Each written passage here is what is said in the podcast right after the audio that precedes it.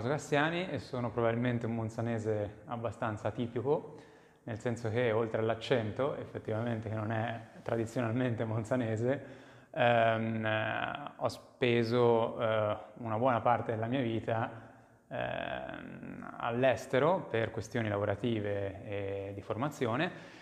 ehm, ma comunque portando con me eh, anche parti di eh, quegli anni che ho speso a Monzano e che ho passato a Monzano, anche perché la mia famiglia lavora ancora qua, se, pardon, vive ancora qua. Eh, io con Monzano ho avuto un rapporto eh, basato su fondamentalmente gli anni dell'adolescenza, anzi della preadolescenza, quindi un rapporto, eh, come tutte le cose nella preadolescenza, d'odio-amore.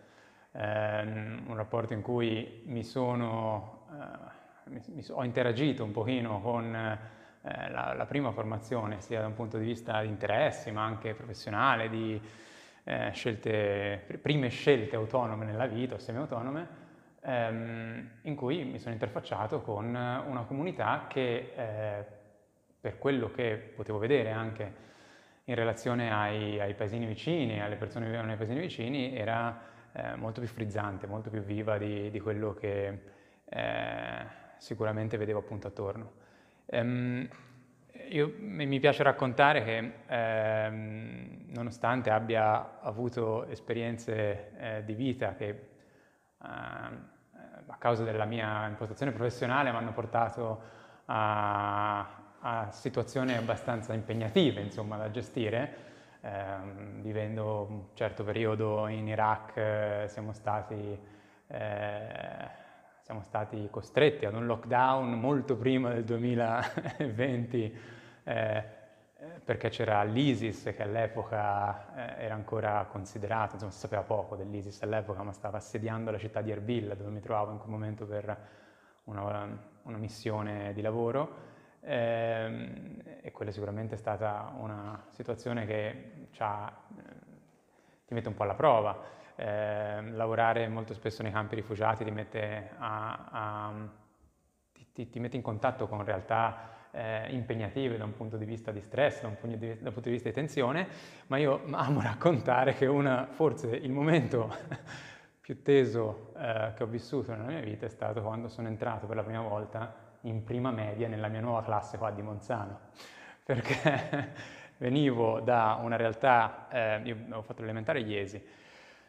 eh, ho fatto l'elementare Iesi e mh, eh, venendo da una realtà eh, in cui comunque da ragazzino avevi iniziato a creare i tuoi contatti, le tue, eh, le tue amicizie, eccetera, mi sono spostato in questa realtà appunto di un paesino che all'epoca contava 3.500 abitanti, ehm, di persone che si conoscevano dal, appunto dalle elementari, ma i cui genitori si conoscevano dalle elementari, probabilmente i loro nonni si conoscevano dalle elementari,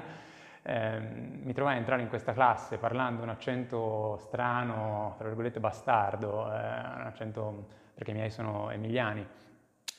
Eh, quindi non avendo delle, delle forme di, di eh, riconoscimento identitario che mi potessero aiutare a integrarmi immediatamente, eh, mi ricordo i primi giorni delle medie come probabilmente una delle, delle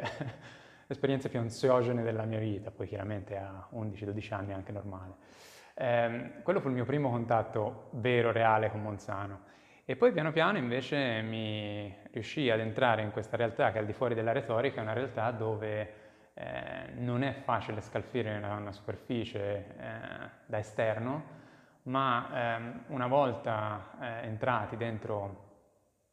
questo circolo, questa comunità, eh, si viene adottati eh, in maniera permanente e mm, si viene, come, come tutte le le piccole comunità si viene insomma appunto abbracciati da, dalla comunità intera. Eh, a differenza di queste piccole comunità, di tutte le piccole comunità, io a Monzano trovai eh, tanti, ehm, tante situazioni e tanti piccoli movimenti, appunto realtà associative, eccetera, che aiutavano a superare questo, questo primo eh, vallo, no? questo, questo primo muro, questa barriera invisibile eh, e non è scontato, insomma, soprattutto in una realtà appunto di 3.500 abitanti. Ricordo soprattutto ehm, questo eh, centro di aggregazione giovanile, eh, e ricordo l'animatore, appunto si chiamava Giampaolo, ora non ricordo il cognome, ehm, che faceva un lavoro notevole, che fece un lavoro notevole con noi, eh, appunto ehm, eh, facendo ruotare tutta una serie di attività eh, per i giovani del paese intorno a quella ehm, a quel, quel, luogo, ma anche in realtà alla comunità che ci si era creata intorno e questo mi aiuta molto a eh, approfondire determinate, determinate relazioni da esterno con persone con cui sono ancora in contatto, a cui voglio ancora molto bene, ragazzi. Una cosa che ho notato poi, spostandomi in giro per il mondo, io ho vissuto 14 anni all'estero, eh, in differenti realtà, eh, ho vissuto in Medio Oriente, ho vissuto nei Balcani, ho vissuto a Bruxelles per tre anni e mezzo, ho vissuto in America Latina, ho fatto qualche missione in Nord Africa e, e ne, nelle varie esperienze ehm, ho conosciuto chiaramente persone de, de, vario, eh, con varie radici e con varie esperienze di vita e una cosa che mi ha molto sempre colpito è stato ritrovare in alcuni miei coetanei o comunque ragazzi che, che sono cresciuti con me qua a Monzano, è stato ritrovare un'apertura mentale inusuale per eh, il contesto appunto in cui eh, sono cresciuti, differentemente magari da un contesto eh, forzatamente cosmopolita, quindi senza un giudizio di valore, ma cosmop- il, contesto in cui mi è capitato di vivere che ti, ti, ti, ti apre a tantissimi stimoli. E, e dunque quindi Mm, quello che, che, mi, che, mi sono, ehm, che, mi sono, che mi ha stupito in realtà di, di, questa, di, questa, realtà è stato quanto l'associazionismo, quelle forme di associazionismo che io ho conosciuto, perché appunto sono 15 anni che, che bazzico saltuariamente da queste parti, però eh, quanto questo tipo di interazione col mondo mediata da dei gruppi, delle organizzazioni, delle attività, degli eventi, abbia in realtà sopperito magari appunto al ehm, all'isolamento che è un po' connaturato al, al fatto che un, prima alla natura del paese, poi alla natura del paese collinare, insomma anche storicamente connaturata un certo tipo di eh, isolazionismo, che però non necessariamente deve portare a un isolazionismo culturale, a un isolazionismo in termini di idee, di, di accesso a delle eh, realtà, a, dei, a, delle, mh, eh,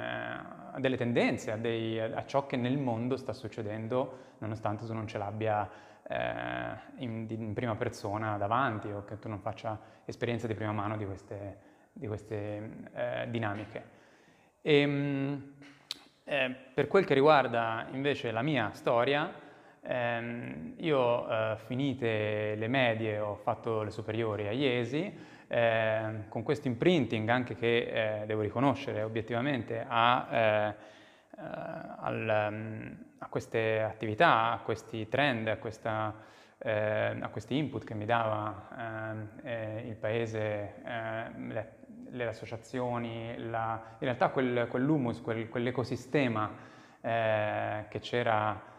in, un po' in, in, tutta la zona, poi io chiaramente vivendo Monzano e Iesi vivevo più questo, ma che c'era in questa zona con un particolare focus appunto su Monzano che ho vissuto molto direttamente per qualche anno, Ehm, poi ho deciso di, ho provato a contattare Amnesty International ehm, a Iesi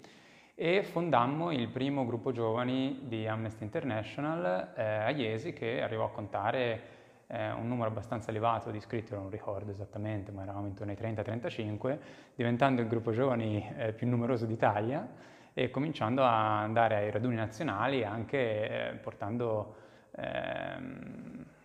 determinate esperienze che numericamente ci,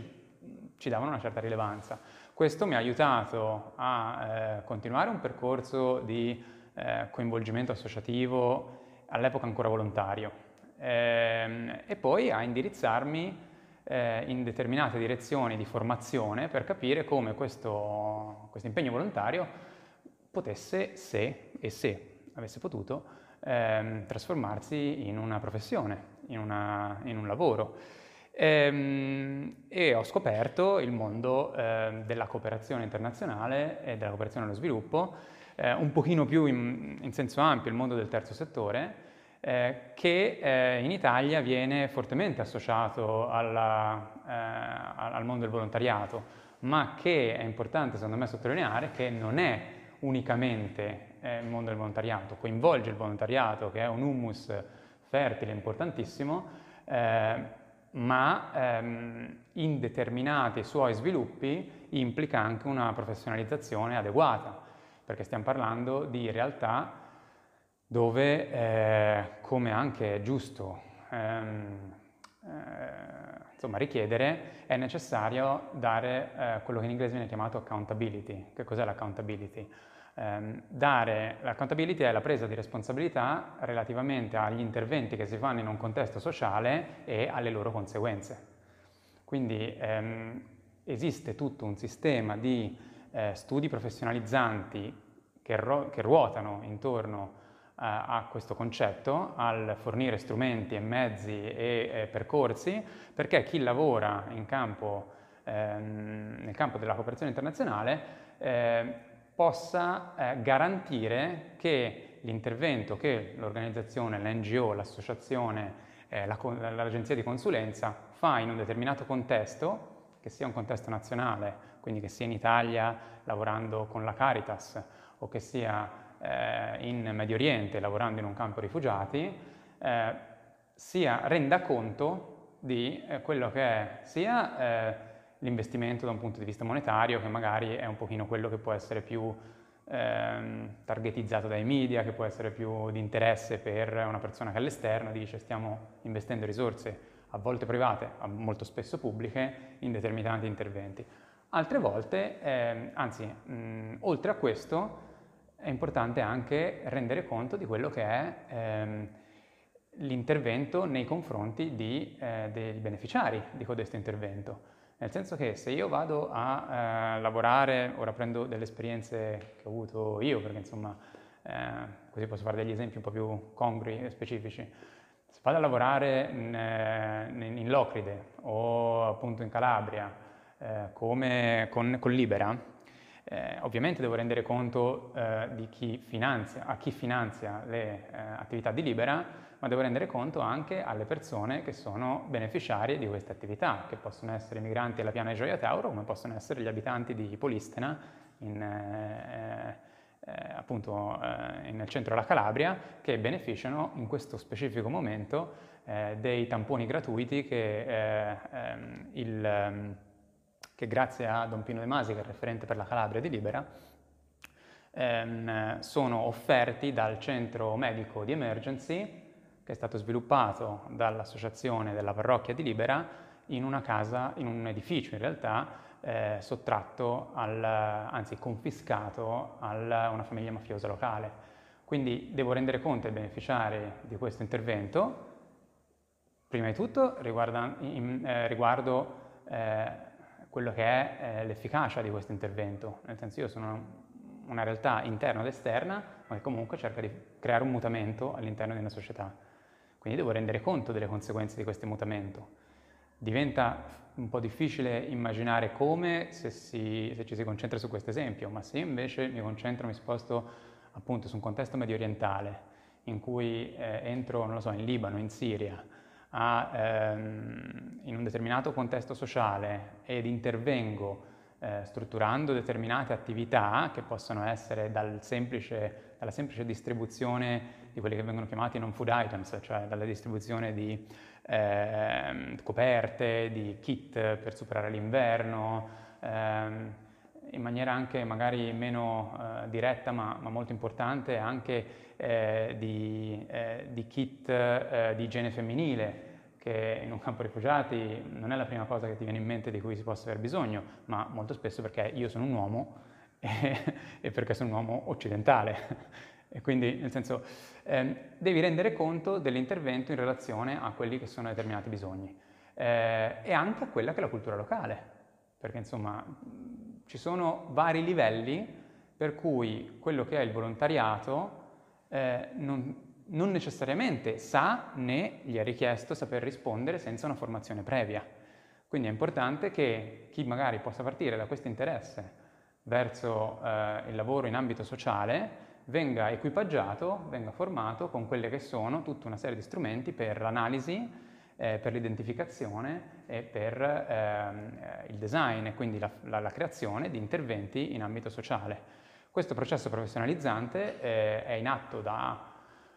perlomeno 30-35 anni in tutto il mondo, anche in Italia, abbiamo, abbiamo varie eccellenze, in Italia abbiamo anche a livello universitario la scuola Sant'Anna a Pisa, abbiamo l'ISPI a Milano, abbiamo ehm, appunto varie realtà che formano in questo tema e che ehm, è importante prima di tutto sottolineare in virtù del fatto che molte persone non sanno,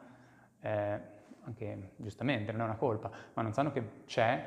eh, un percorso per arrivare ad avere questo tipo di, ehm, di, di formazione. A me succede molto spesso di, avere, eh, di ricevere delle email da dei ragazzi in età universitaria o dei ragazzi delle scuole superiori che mi chiedono ma io sono il figlio di, io sono il cugino di, io sono il nipote di, eh, mi è stato detto che tu lavori lì, come faccio a fare un lavoro simile al tuo? E la cosa che io gli dico sempre è ehm, che eh, per quanto possa essere qualcosa di, di sicuramente in aggiunta positivo, ma non è sufficiente avere buon cuore buona volontà per lavorare nella cooperazione internazionale uno perché eh, sviluppi appunto, come detto prima, eh, implementi dei progetti di svariati milioni di euro spesso che sono a volte, ma non necessariamente, soldi dei contribuenti. E, e questa è quella che si chiama la accountability upwards, tecnicamente parlando. E poi perché, cosa ugualmente importante, se non forse più importante, perché rischi di eh, perché interagisci con delle realtà esistenti dove ci sono delle società, queste società sono comunità, queste comunità sono famiglie, queste famiglie sono persone, aspirazioni, ambizioni, sogni. E tu interagisci con loro, interagisci in maniera chiaramente positiva, ma io con il mio buon cuore eh, posso fare tantissimi errori. C'è un principio internazionale di applicazione eh, in tutti questi campi che si chiama il principio del do no harm, cioè del non fare danno, non danneggiare eh, non soltanto perché io ho il beneficio di avere dei soldi alla base, posso fare qualsiasi tipo di intervento eh, in ogni ambito eh, senza avere previamente fatto quei passaggi che mi garantiscano che c'è una partecipazione della comunità eh, beneficiaria, che ci sono dei meccanismi di, eh, che permettono alla comunità di avere comunque, di dare un feedback, quindi di, un riscontro, di dare un riscontro di quelli che sono eh, gli interventi fatti continuativo durante il progetto, eccetera, eccetera, eccetera. Quindi c'è un, per, per, sintetizzare, cosa in cui io non sono veramente bravissimo sempre, eh, c'è un eh, micromondo, come in tutti gli altri, eh, come tutte le altre professioni, come in tutti gli altri background eh, professionali, c'è un micromondo di strumenti, di tecniche, di letteratura in merito che ehm, io ho intrapreso a studiare e che ehm, credo che sia importante e anche responsabilità della cooperazione stessa comunicare quando, quindi dei vari enti, delle varie associazioni, delle varie organizzazioni, saper comunicare, imparare a comunicare, cosa sulla quale ci sono ancora vari gap eh, in merito eh, e quindi eh, anche una responsabilità diretta della, della cooperazione nel non averlo saputo fino adesso comunicare in maniera diretta e chiara eh, e quindi c'è una responsabilità eh, di, di, comunicare e di informare relativamente a questo percorso. Ehm, la cooperazione eh, internazionale, ma anche la cooperazione dentro i confini nazionali, eh, si sviluppa eh, attraverso una modifica del,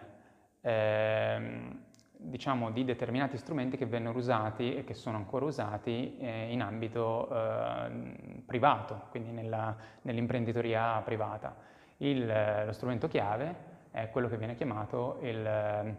il, ciclo di progetto e quindi la gestione del ciclo di progetto è il, eh, diciamo il set, il kit chiave di eh, conoscenze, di strumenti, che è importante saper utilizzare, è importante eh, apprendere quando si interviene in maniera chiaramente tecnica eh, su eh, vari contesti. Posso fare un esempio per semplificare il tutto, perché sennò si arriva un, a, a, un tecnicismo un po' astratto. Ehm, quando in questo momento io sto lavorando eh, come eh, coordinatore di ehm, monitoraggio e valutazione, che, una fa- che, è una fase eh, di questo ciclo di progetto, eh, per tutti i progetti eh, che implementa in giro per il mondo una ONG italiana ehm, rilevante che si chiama COSV, eh, e che implementa progetti in varie aree, prevalentemente nei Balcani, eh, in Medio Oriente e in eh, Africa dell'Est e Africa del Sud. Ehm, questi progetti, eh, una volta che c'è un certo tipo di eh, interesse nel eh, rispondere a una crisi, rispondere a un bisogno, partono da un primo passaggio che è l'analisi del bisogno. L'analisi del bisogno va fatta prima ancora di mh, identificare il tipo di progetto che risponde a questo bisogno. L'analisi del bisogno deve coinvolgere tutta una serie di strumenti che sono quelli della letteratura in merito, quindi vari report che le Nazioni Unite scrivono, i vari report che altre organizzazioni non governative o governative hanno prodotto, eccetera, ma anche un, quello che viene chiamato un assessment, quindi un vaglio di quelli che sono i bisogni con la popolazione che si intende ehm, targetizzare, che si intende, sul, sulla quale ci, si vuole lavorare. Quindi si fa questo tipo, questo, questo vaglio questo, de, dei bisogni, questa, si fa un'analisi di questi bisogni e si guarda sulla base di quelle che sono le proprie capacità e anche le, gli strumenti di cui si dispone, si cerca di identificare e ehm, creare un progetto che possa rispondere in parte più o meno ampia a questi bisogni. Ehm, ci sono chiaramente vari, eh, diciamo, fare trappole nell'intervenire in una realtà del genere e una formazione in questo campo ti permette di identificarle ed evitarle. Eh, io ho un, un, esempio interessante di quando feci un, uno studio di fattibilità in un villaggio dove mancava l'acqua, dove mancavano eh, fondamentalmente le, le, infrastrutture ehm, di base sanitarie il progetto mirava a portare quelle infrastrutture, ehm, quindi tubature, eh, mirava a, a, a, lavorare appunto eh, ad un sistema, di, a, a, strutturare un sistema di infrastrutture sanitarie in ambito WASH, che è Water and Sanitation and Health, che è una categoria del, della cooperazione eh, all'emergenza.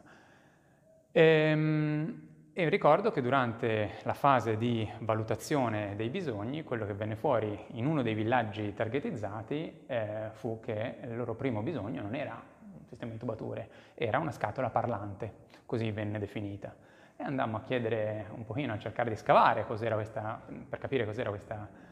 questa scatola parlante e alla fine, dopo un vaglio abbastanza approfondito, scoprimmo che eh, la scatola parlante era una radio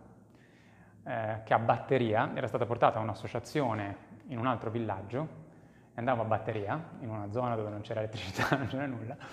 e andava a batteria questa scatola parlante, ehm,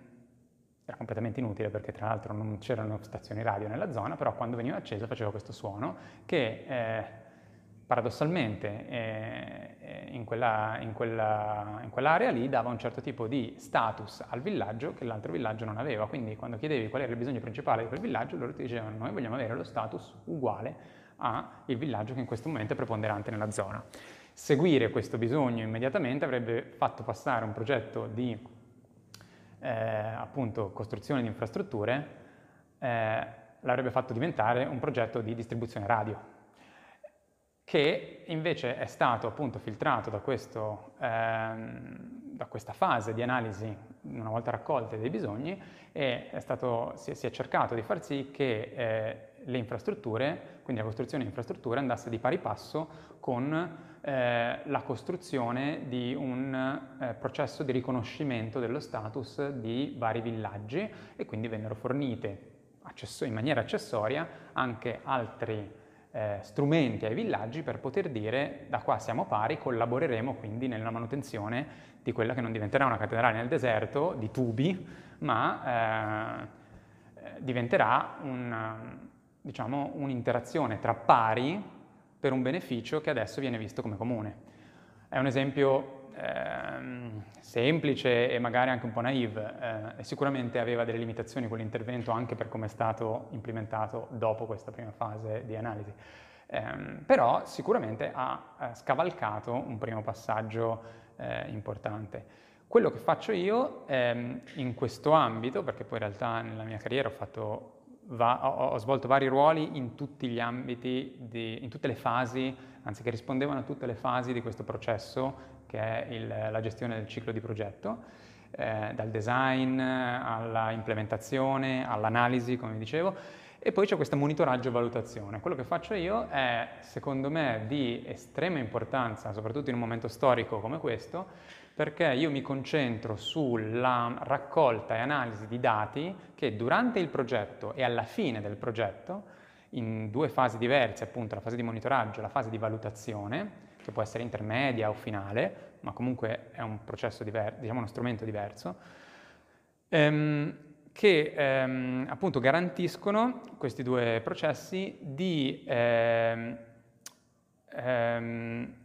determinare se ed eventualmente quanto ed eventualmente in che modo un determinato intervento, eh, uno specifico intervento ha portato o non ha portato ai risultati attesi. Quindi non facciamo, e la cooperazione questo è veramente importante che venga, ehm, che venga a galla e che anche la cooperazione, come dicevo prima, eh, impari a, poter, a, a, a, comunicarlo meglio a chi magari non è dell'ambiente. Ehm, che è importante che venga a galla che vi è un vaglio non soltanto all'inizio di quello che può essere l'intervento giusto e poi facciamo l'intervento e eh, finita lì, ma c'è un vaglio costante di quelle che possono essere eh, le eh, modifiche mm, o, o, diciamo le, le, correzioni di rotta eh, che possono essere fatte durante il progetto e alla fine del progetto di quali sono eh, i risultati che sono stati ottenuti nel breve periodo, ma anche di quali sono eh, diciamo, le lenti da tenere in considerazione e con le quali vagliare determinati aspetti per vedere nel medio e nel lungo periodo quali possono essere effettivamente le evoluzioni, le dinamiche generate da quell'intervento. Eh, questo appunto è un sistema, eh, anzi è una fase del ciclo del progetto che si chiama eh, monitoraggio e valutazione e io mi occupo di strutturare questo tipo di questa fase, quindi tutti gli strumenti, tutti, eh, tutto lo staff che se ne occupa, eh, tutto quello che è l'armonizzazione di questi strumenti tra vari progetti in giro per il mondo, progetti magari di vario tipo, eh, che possono targetizzare ehm, varie aree di intervento. Nello specifico la mia organizzazione si occupa di due aree di intervento, ovvero di promuovere la coesione sociale tra vari gruppi che coesistono in una stessa area e di promuovere ehm, real realtà, e anche lì strumenti, eh, e eh, processi che, di economia inclusiva, ovvero di promuovere fondamentalmente catene di valore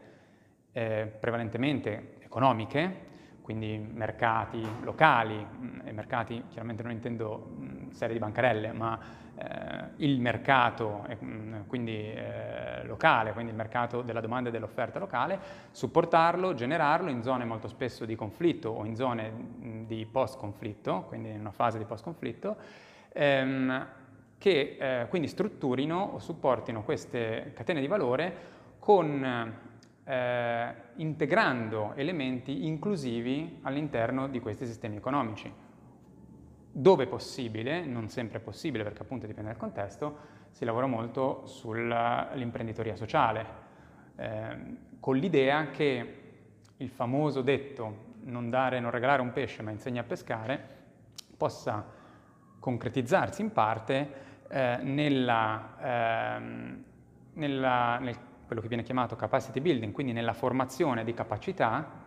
eh, e di abilità e anche di conoscenze eh, che possano portare alla creazione di imprese e quindi alla generazione di reddito, in maniera tale che però questa, le attività o la modalità in cui le attività vengono svolte eh, in ambito imprenditoriale abbiano non solo un vantaggio per l'imprenditore, ma abbiano un vantaggio per la società. Quindi promuovendo per esempio in determinate zone dove possono esserci problemi ambientali, promuovendo la creazione di imprese che quindi alla fine del progetto abbiano il potenziale per continuare, per esistere lo stesso, nonostante il progetto smetta di essere finanziato, eh, inserendosi nel mercato, ma che abbiano anche delle eh, esternalità positive, quindi de- delle conseguenze positive per l'ambiente, quindi promuovendo organizzazioni, non lo so, eh, in Libano per esempio eh, prom- supportiamo con eh, dei, dei, fondi, eh, diciamo dei, dei finanziamenti a fondo perduto, supportiamo la creazione di varie start-up o eh, lo scale up, quindi l'ampliamento e il rafforzamento di organizzazioni già esistenti che si occupano di creare eh, o bigiotteria o vestiti o ehm, borse, eccetera, sartorie, eccetera, con materiali riciclati. Il Libano ha un grossissimo problema ambientale, per darvi un'idea. Ehm, oppure anche organizzazioni che, eh, e su questo l'Italia è veramente eh, molto avanti da tanti anni, perché attraverso il movimento delle cooperative ha sviluppato tanta expertise, tanta esperienza in merito, eh, anche eh, imprese che lavorano in campi totalmente eh, diciamo canonici, eh, come un'impresa di IT, un'impresa che appunto si occupa di informatica, ma che all'interno dell'impresa danno lavoro a delle categorie vulnerabili della società. Quindi ehm, mi immagino per esempio appunto eh, persone che hanno disabilità fisiche o mentali che in una percentuale molto alta possano comunque lavorare e collaborare con un'impresa, magari avendo quell'accesso al mercato del lavoro che non necessariamente eh, avrebbero in assenza di queste realtà imprenditoriali. Eh, ovviamente stiamo tarando, sto tarando questi esempi su realtà dove questo accesso non era esistente prima e questo ancora una volta fa capire quanto è importante tarare l'intervento sul contesto di, di, di partenza e quindi questa prima fase. Questo. La cosa interessante del ciclo di progetto, e ragione per cui si chiama ciclo di progetto, è che la parte finale, la valutazione finale, genera attraverso una raccolta dati coerente con quello che è stato tutta la, l'armonizzazione del progetto eh, su, sulla base di alcuni eh, bisogni e quindi l'implementazione di un progetto creato sulla base di questi bisogni e quindi il monitoraggio, eccetera, eccetera, dovrebbe creare le precondizioni e le informazioni necessarie per migliorare questo progetto in futuro e quindi chiudere il ciclo con una nuova fase di analisi, oppure migliorare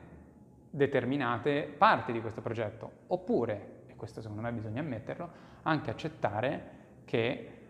alcuni progetti siano stati sbagliati, quindi il focus messo su determinati progetti è stato sbagliato.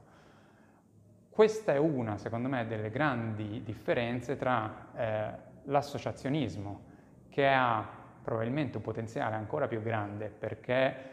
sfrutta la volontà delle persone pur non avendo niente di materiale in cambio, dico di materiale perché ovviamente l'associazionismo dà tantissimo in cambio, ma non a livello magari remunerativo, ehm, quindi l'associazionismo del volontariato che ha appunto questo grandissimo potenziale, e il passaggio successivo che è invece la cooperazione strutturata, la cooperazione allo sviluppo o la cooperazione eh, del terzo settore, quindi anche in Italia, strutturata in maniera professionalizzante, che fa sì che venga incanalata tutta questa, ehm, questo, questo, potenziale di, di ehm,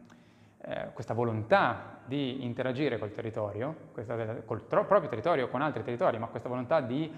provare a risolvere problemi che una dinamica sociale, vuoi non vuoi, sempre genera, in qualsiasi dinamica sociale, in qualsiasi parte del mondo, ehm, dandogli gli strumenti per massimizzare l'efficacia e l'efficienza di questo intervento. Eh, e questo è la grande, ehm, insomma, questo è la grande, ehm, insomma, il grande vantaggio e secondo me il passaggio da fare eh, per la cooperazione è quello di far sì che ci sia questo tipo di consapevolezza anche in un ragazzo che magari appunto ha 15 anni e, o 16 anni o, o 20 anni e, e, in un paese delle Marche particolarmente eh, eh, visionario, comunque un, un paese particolarmente eh, attivo da un punto di vista sociale come può essere Monzano, eh, sappia dove e come eh, e soprattutto a chi, a che cosa riferirsi per capitalizzare il proprio interesse in ambito sociale facendone magari anche una, una professione. In questi tempi in cui eh, la cooperazione è sotto attacco, perché in parte, eh, come è vero, eh, la cooperazione è sotto attacco anche perché, eh, appunto come diciamo prima, non sa comunicare bene che cosa fa e come lo fa, quindi viene più facile a chi vuole strumentalizzare un certo tipo di discorso sulla cooperazione eh, porre dei dubbi che spesso sono anche leciti e legittimi di, eh, su, su, questo ambito, su questo tema, su, questo, eh, su, questo, eh, su questa insomma, categoria di attività, viene più facile perché la cooperazione non è in grado di passare determinate informazioni, di condividerle e di eh, chiarirle a un pubblico non esperto. Insomma. E in seconda vece è importante che sia, import- che, che sia eh, promosso questo tipo di eh, conoscenza, eh, anche perché viviamo un periodo storico dove effettivamente eh, c'è e ci sarà una crisi economica da affrontare e il terzo settore è un settore dove eh, c'è un bacino di eh, professioni che possono essere scelte e che generano lavoro. Eh, un bacino di professioni che generano lavoro, quando fatte bene, generando anche benefici per le società con le quali si interrelazionano e eh, sulle quali intervengono. Quindi c'è un beneficio che genera altri benefici. Ripeto, quando fatto bene. Un altro discorso infatti è quali sono i rischi della cooperazione fatta male. E ce n'è tanta di cooperazione fatta male. Quando il buon cuore è l'unica cosa che genera o che motiva o che ehm, alimenta determinati interventi, si fa quell'errore che appunto, come dicevo prima, è, è, si cerca di evitare ah, seguendo il principio del do no harm, del non danneggiare, ma che senza appunto questa conoscenza di strumenti e di eh, metodologie per evitarlo, per, eh, per ridurre eh, il rischio di questo errore, eh, invece porta molto spesso a progetti di cooperazione che eh, vengono vengono a, a, prima di tutto a eh, macchiare il, ehm, l'intento e anche il lavoro di tanti, di tanti, progetti di cooperazione e della cooperazione internazionale o la cooperazione nazionale in sé, perché chiaramente, come, come, eh, come diceva un poeta eh, peruviano, Vallejo, diceva eh, sotto la sente, sotto una doccia calda si sente la goccia fredda. Sotto una doccia calda la, do- la goccia che io sento è, la, è, quella fredda, quindi quando c'è una marea di progetti che possono essere efficaci, possono essere fatti bene, quello che risalta però è quello fatto male che ha portato a uno spreco economico o a... Ehm, quindi da una parte questo, eh, che, che, è, che, è, abbastanza grave, perché, eh, e dall'altra parte si danneggiano, si rischia perlomeno di danneggiare la popolazione locale. Quante ONG ci sono oggi in Italia? Tantissime. Quante di queste vanno a bussare alla porta del villaggio eh, del, dell'Africa subsahariana, dell'America centrale, del Medio Oriente, dicendo facciamo questo insieme? Diciamo che l'istinto è di eh, supportare questo tipo di realtà, ma eh, un'analisi un pochino più razionale eh, porta a concludere che forse non è abbastanza, che deve esserci uno screening, un vaglio, una selezione eh, basata appunto su quegli strumenti eh, professionalizzanti che dicevo prima, perché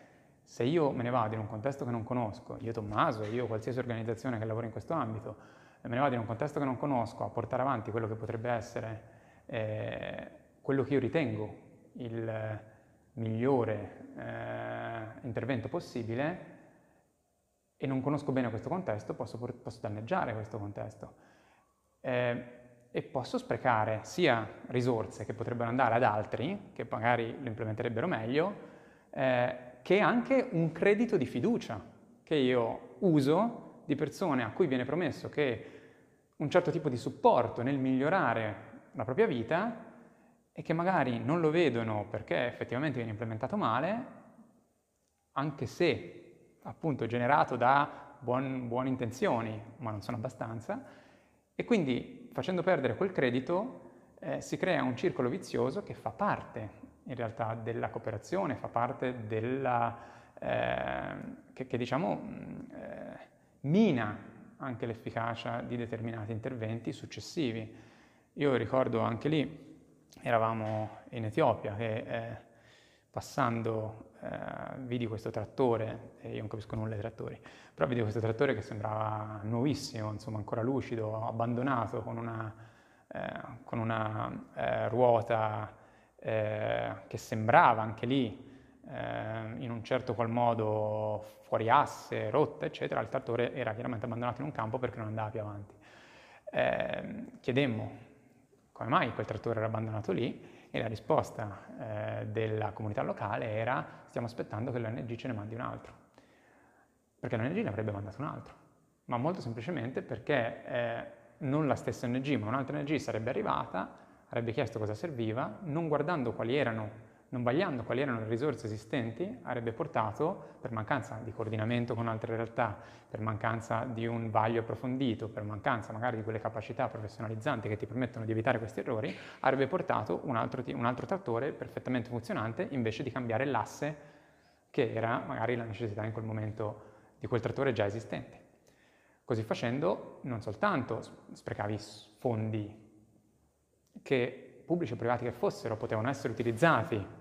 da un'altra organizzazione, dalla stessa organizzazione per qualcosa che era integrato a quel primo intervento, ma che nello stesso modo ehm, creavano anche una mentalità di dipendenza della comunità beneficiaria. La comunità beneficiaria non aveva interesse ad aggiustare il trattore perché tanto ne arrivava un altro, quindi non era...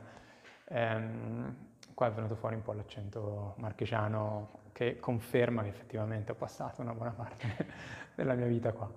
Ehm, quindi eh, questo è interessante anche secondo me da un punto di vista eh, di professionalizzazione, come eh, massimizzare, come capitalizzare un intervento sociale. Noi come associazionismo, come volontariato, portiamo dentro un capitale sociale, che è bruttissimo chiamarlo così, ma cerchiamo di, di, di capirci,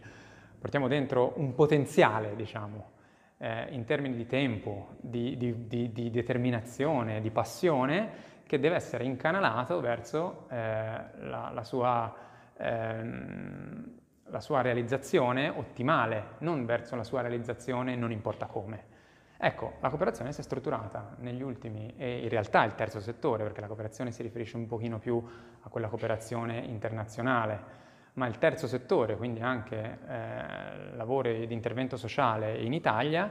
si è strutturata negli anni per generare questo tipo di strumenti e questo tipo di conoscenze.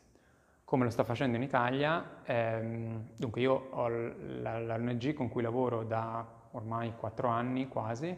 è la prima ONG italiana, in realtà la prima realtà italiana con cui lavoro. Io ho lavorato, ehm,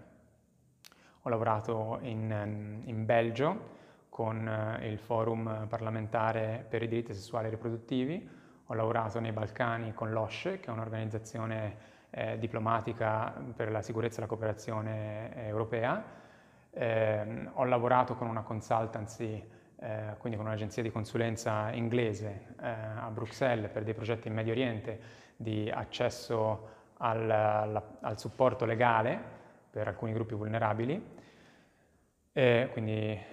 quello che viene chiamato access to justice, l'accesso alla giustizia. Eh, ho lavorato eh, appunto ora con questa organizzazione, come vi dicevo, lavora in ambito di, per la promozione della coesione sociale non solamente, ma anche attraverso eh, eh la strutturazione di economie inclusive o l'appoggio alla creazione o al rafforzamento di economie inclusive.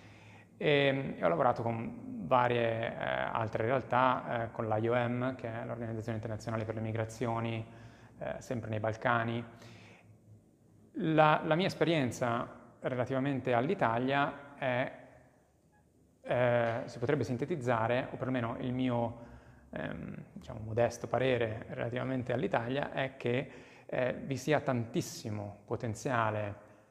forse ancora, ma questo potrebbe essere sbagliato, non, non ho, però insomma io nella mia esperienza ne vedo tanto anche eh, in, in, in Centro Italia. Il Centro Italia ha una storia per cui il potenziale eh,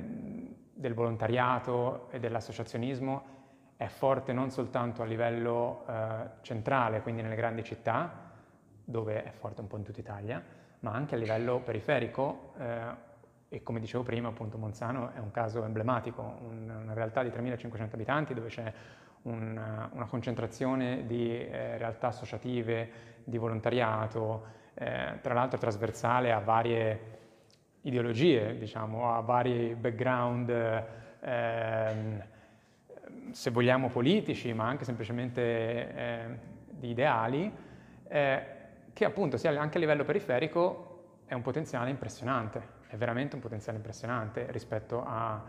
tante parti del mondo, ma anche a tante parti d'Europa. Eh, quello che vedo però è che manca, manca rispetto al potenziale, non in assoluto, ma è ancora degli stadi eh, iniziali questo processo di, eh, profession- di, di, professionalizzazione e quindi quel salto che fa sì che tutto questo potenziale possa essere canalizzato in strumenti professionalizzanti e quindi in interventi più forti, interventi più efficaci, interventi che possano durare nel tempo, che abbiano degli strumenti per essere ripresi anche se saltano per uno o due anni, perché comunque c'è una mole di dati che viene analizzata, raccolta, eccetera, perché ci sono ehm,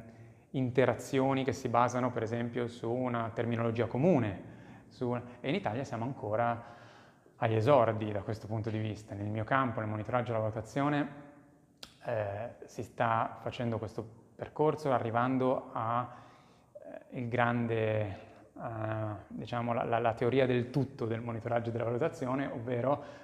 par- partendo da quello che da tantissimi anni si fa già e si fa bene in vari casi, non in tutti, che è il monitoraggio di un progetto e la valutazione di un progetto, ma alla, arrivando, cercando di arrivare, che è insomma la sfida attuale, a quella che è il, quello che è il monitoraggio e la valutazione di dell'impatto di vari progetti nel tempo su un territorio. Come farlo in maniera quanto più scientifica possibile, pur ammettendo che uno scienziato sociale non avrà mai dalla sua parte una scienza esatta, perché sono troppe le variabili. Però come farlo? E ci sono varie scuole di pensiero, ci sono varie realtà, vari strumenti, eh, che però purtroppo sono poco conosciuti e poco applicati in Italia. Se mi chiedete perché eh, e mi auguro non me lo chiediate, ma se mi chiedete perché, è anche perché purtroppo c'è un sentore in Italia dovuto proprio a questa storia che crea tutto questo potenziale, quindi il lato positivo, dall'altra parte il dark side, il lato un po' più oscuro, è il fatto che c'è questo sentore, questa percezione che per fare le cose bene in ambito sociale basta avere buon cuore. E ehm, se io sono un chirurgo, non, devo avere necessariamente soltanto buon cuore. Certo, voglio far sì che un mio paziente migliori e stia meglio. Però se devo scegliere se farmi operare da un chirurgo che è motivato, volonteroso, bravissimo, eh, anzi scusate, motivato, volonteroso e eh, appunto eh, pieno di buone intenzioni, ma non particolarmente bravo tecnicamente, e un chirurgo che invece ha un pochino meno queste buone intenzioni, magari anche un po' più cinico, ma, è, ma eh, è molto più bravo tecnicamente, io, scel- io, vado a scegliere quello che da un punto di vista medico mi garantisce la riuscita dell'operazione migliore.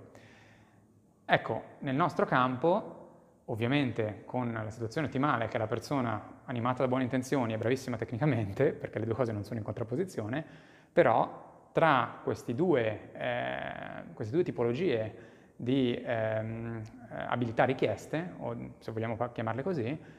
io vedo come preponderante e importante in questo momento eh, prioritizzare, cioè rendere prioritarie la eh, capacità tecnica di rendere un intervento efficace, efficiente ed eventualmente sostenibile.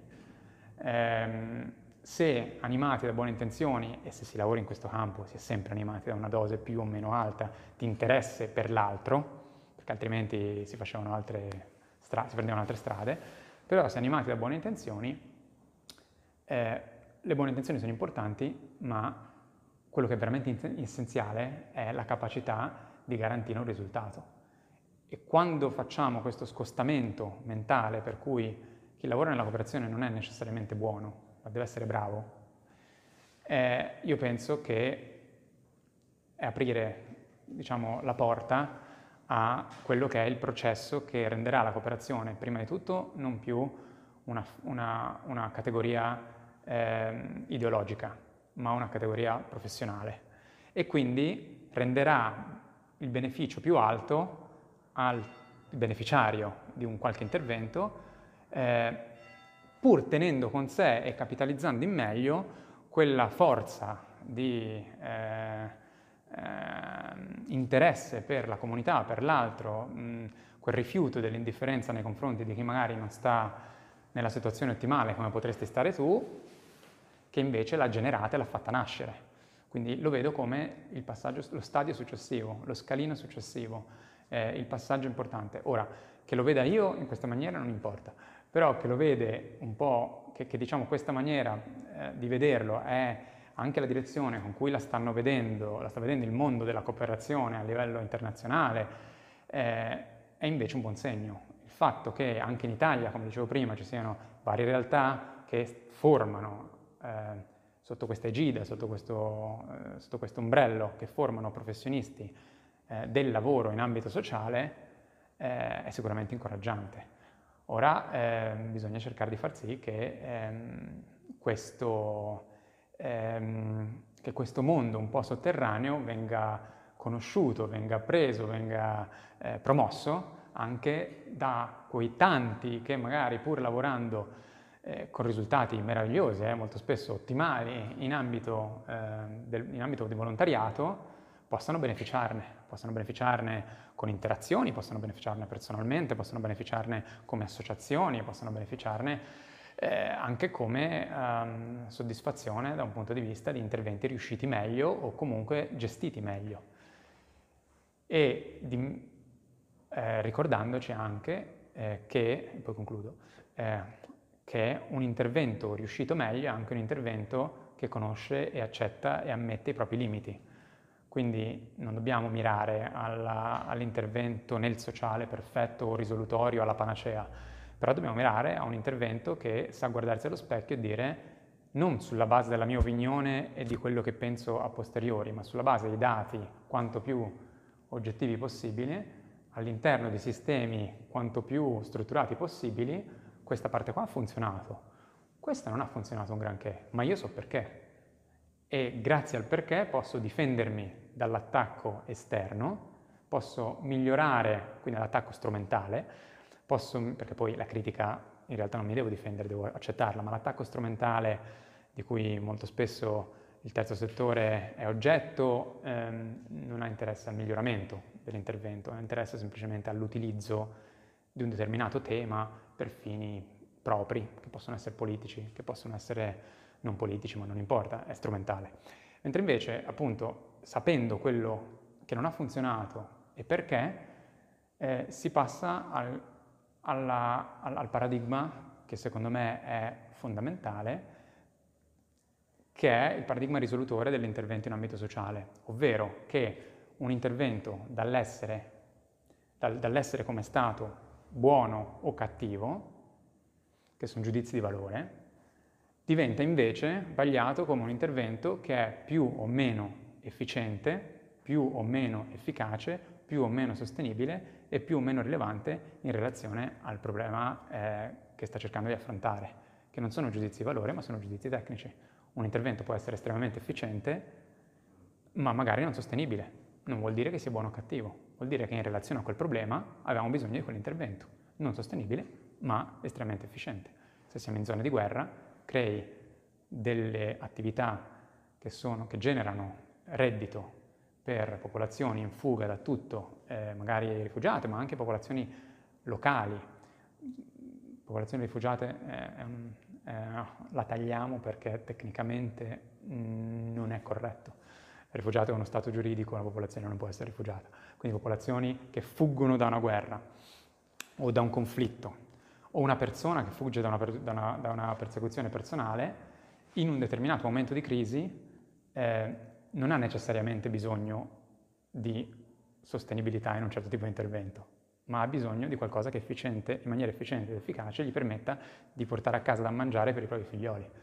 In quel momento lì ha bisogno di quello. Se è sostenibile ancora, me- ancora meglio, ma eh, in quel momento lì il giudizio che io do non è necessariamente negativo, quindi non è un intervento buono o cattivo perché è più o meno sostenibile, ma è più o meno sostenibile, ergo più o meno adeguato a un determinato problema. E questo è il paradigma in cui ci si deve orientare come si, si giudica eh, il lavoro di un idraulico, che non è buono o cattivo in sé, ma mi risolve o mi risolve un problema, mi aiuta o non mi aiuta, se può risolvermene una parte creando un danno collaterale dall'altra, può essere comunque un buon intervento, usando la parola buona, ma sicuramente che sia buono o cattivo è efficace o non efficace. Poi magari so che devo fare un'altra parte di intervento per dargli sostenibilità più avanti, ma lo so perché l'ho vagliato lo so perché ho dei dati a supporto, lo so perché ho una struttura che mi permette di vedere quali sono le tubature che perdono, eccetera. Vorrei chiosare con un'ultima cosa, eh, se posso. Quando lavori in questo campo, nel campo del terzo settore, molto spesso prendi una serie di elogi soltanto per il fatto di lavorare in questo settore. Eh, io sono abbastanza... Eh, Fa piacere ricevere degli elogi, ma io sono abbastanza eh, motivato nel sottolineare che quando si fa qualsiasi tipo di lavoro e lo si fa con passione, eh, si contribuisce al benessere di qualcun altro. Ripeto, l'idraulico che è venuto a casa mia la settimana scorsa mi ha risolto un problema che non è eh, il dare chiaramente un salario a una famiglia fuggita dal, dal, dal, da una zona di guerra ma ha migliorato tantissimo la eh, quotidianità mia e della mia ragazza. Eh, io non credo che il lavoro che facciamo noi nel terzo settore sia più o meno meritorio del lavoro che fa un qualsiasi altro professionista in qualsiasi altro settore. E questa è una parte della, del, diciamo, de, della rivoluzione concettuale che va fatta intorno a questo ambito. Perché essendo professionalizzante, non parliamo più di volontariato, dove parliamo di persone che mettono a disposizione del tempo e dell'energia e anche delle speranze, eccetera, ma parliamo di un professionista, quindi una persona che ha portato magari anche la sua passione dentro un lavoro ed è, si, si, ed è importante che venga equiparato a tutti gli altri lavori e quindi che un pochino venga smantellata anche quella retorica secondo la quale siamo migliori di altri perché facciamo un lavoro che, possa, che può portare un beneficio magari più eclatante o magari più alle volte sexy semplicemente, eh, rispetto a un beneficio che viene dato per scontato, viene dato per quotidiano, eccetera, che qualsiasi altra persona, dall'agricoltore, che cura le proprie piante e le rende migliori per quello che poi le consumerà, eh, consumerà i, i, suoi pomodori, al, al manager che lavora bene per la propria azienda e quindi fa sì che tutti quelli che ci lavorano possano avere un'esperienza migliore, eh, portano, apportano un concetto di società. Cioè la società in questo unicum, in questo tutto, deve un pochino liberarsi da anche quella retorica per cui eh, aiutare la persona più vulnerabile sia un atto migliore rispetto ad aiutare la persona meno vulnerabile. Se noi lavoriamo a livello di, di, di, di comunità, di società, lavoriamo come sistema. Se a me viene richiesta la responsabilità perché il lavoro è migliore, cerco di migliorare, provo a migliorare determinate condizioni che inficiano la vita di qualcuno che è più vulnerabile, allo stesso modo io devo richiedere la responsabilità e quindi anche posso dare il plauso a persone che lavorano ad altri livelli e che magari rendono la vita di molti altri in diversa scala, con una diversa nuance, con un senso ideologia dietro, ma molto migliore e molto peggiore. E allo stesso modo io devo accettare le critiche quando la rendo peggiore, ma devo capire che questo renderla peggiore deve essere valutato sulla base dei dati. E quindi poi posso prendermi anche l'elogio quando la rendo migliore, ma non sul fatto che ho deciso di orientarmi su una determinata tipologia di lavoro rispetto ad altro, ma sulla base dei risultati che porto. Ci tengo a ringraziare l'associazione Monzano Cult eh, sia per insomma, questa possibilità di riportare dietro, riportare indietro, riportare a casa un pochino di, di queste esperienze e condividerle, eh, ma soprattutto per il lavoro che eh, stanno facendo eh, nel, nel, nel, mio paese, eh, ovvero il lavoro di aprire delle finestrelle verso l'esterno, eh, sia per poter far vedere quello che c'è di qua, dalla finestra, ma anche per dare a chi è di qua la possibilità per vedere eh, quello che eh, intorno a Monzano, ma non solo, eh, si sta sviluppando nel mondo e, e, che è essenziale, secondo me, perché eh, che ci piaccia o meno, eh, questo è il mondo in cui viviamo e vivremo negli anni a venire e quanto più lo conosciamo, quanto più possiamo interfacciarci con esso in maniera eh, utile e, e anche insomma un più, con un po' più di soddisfazione.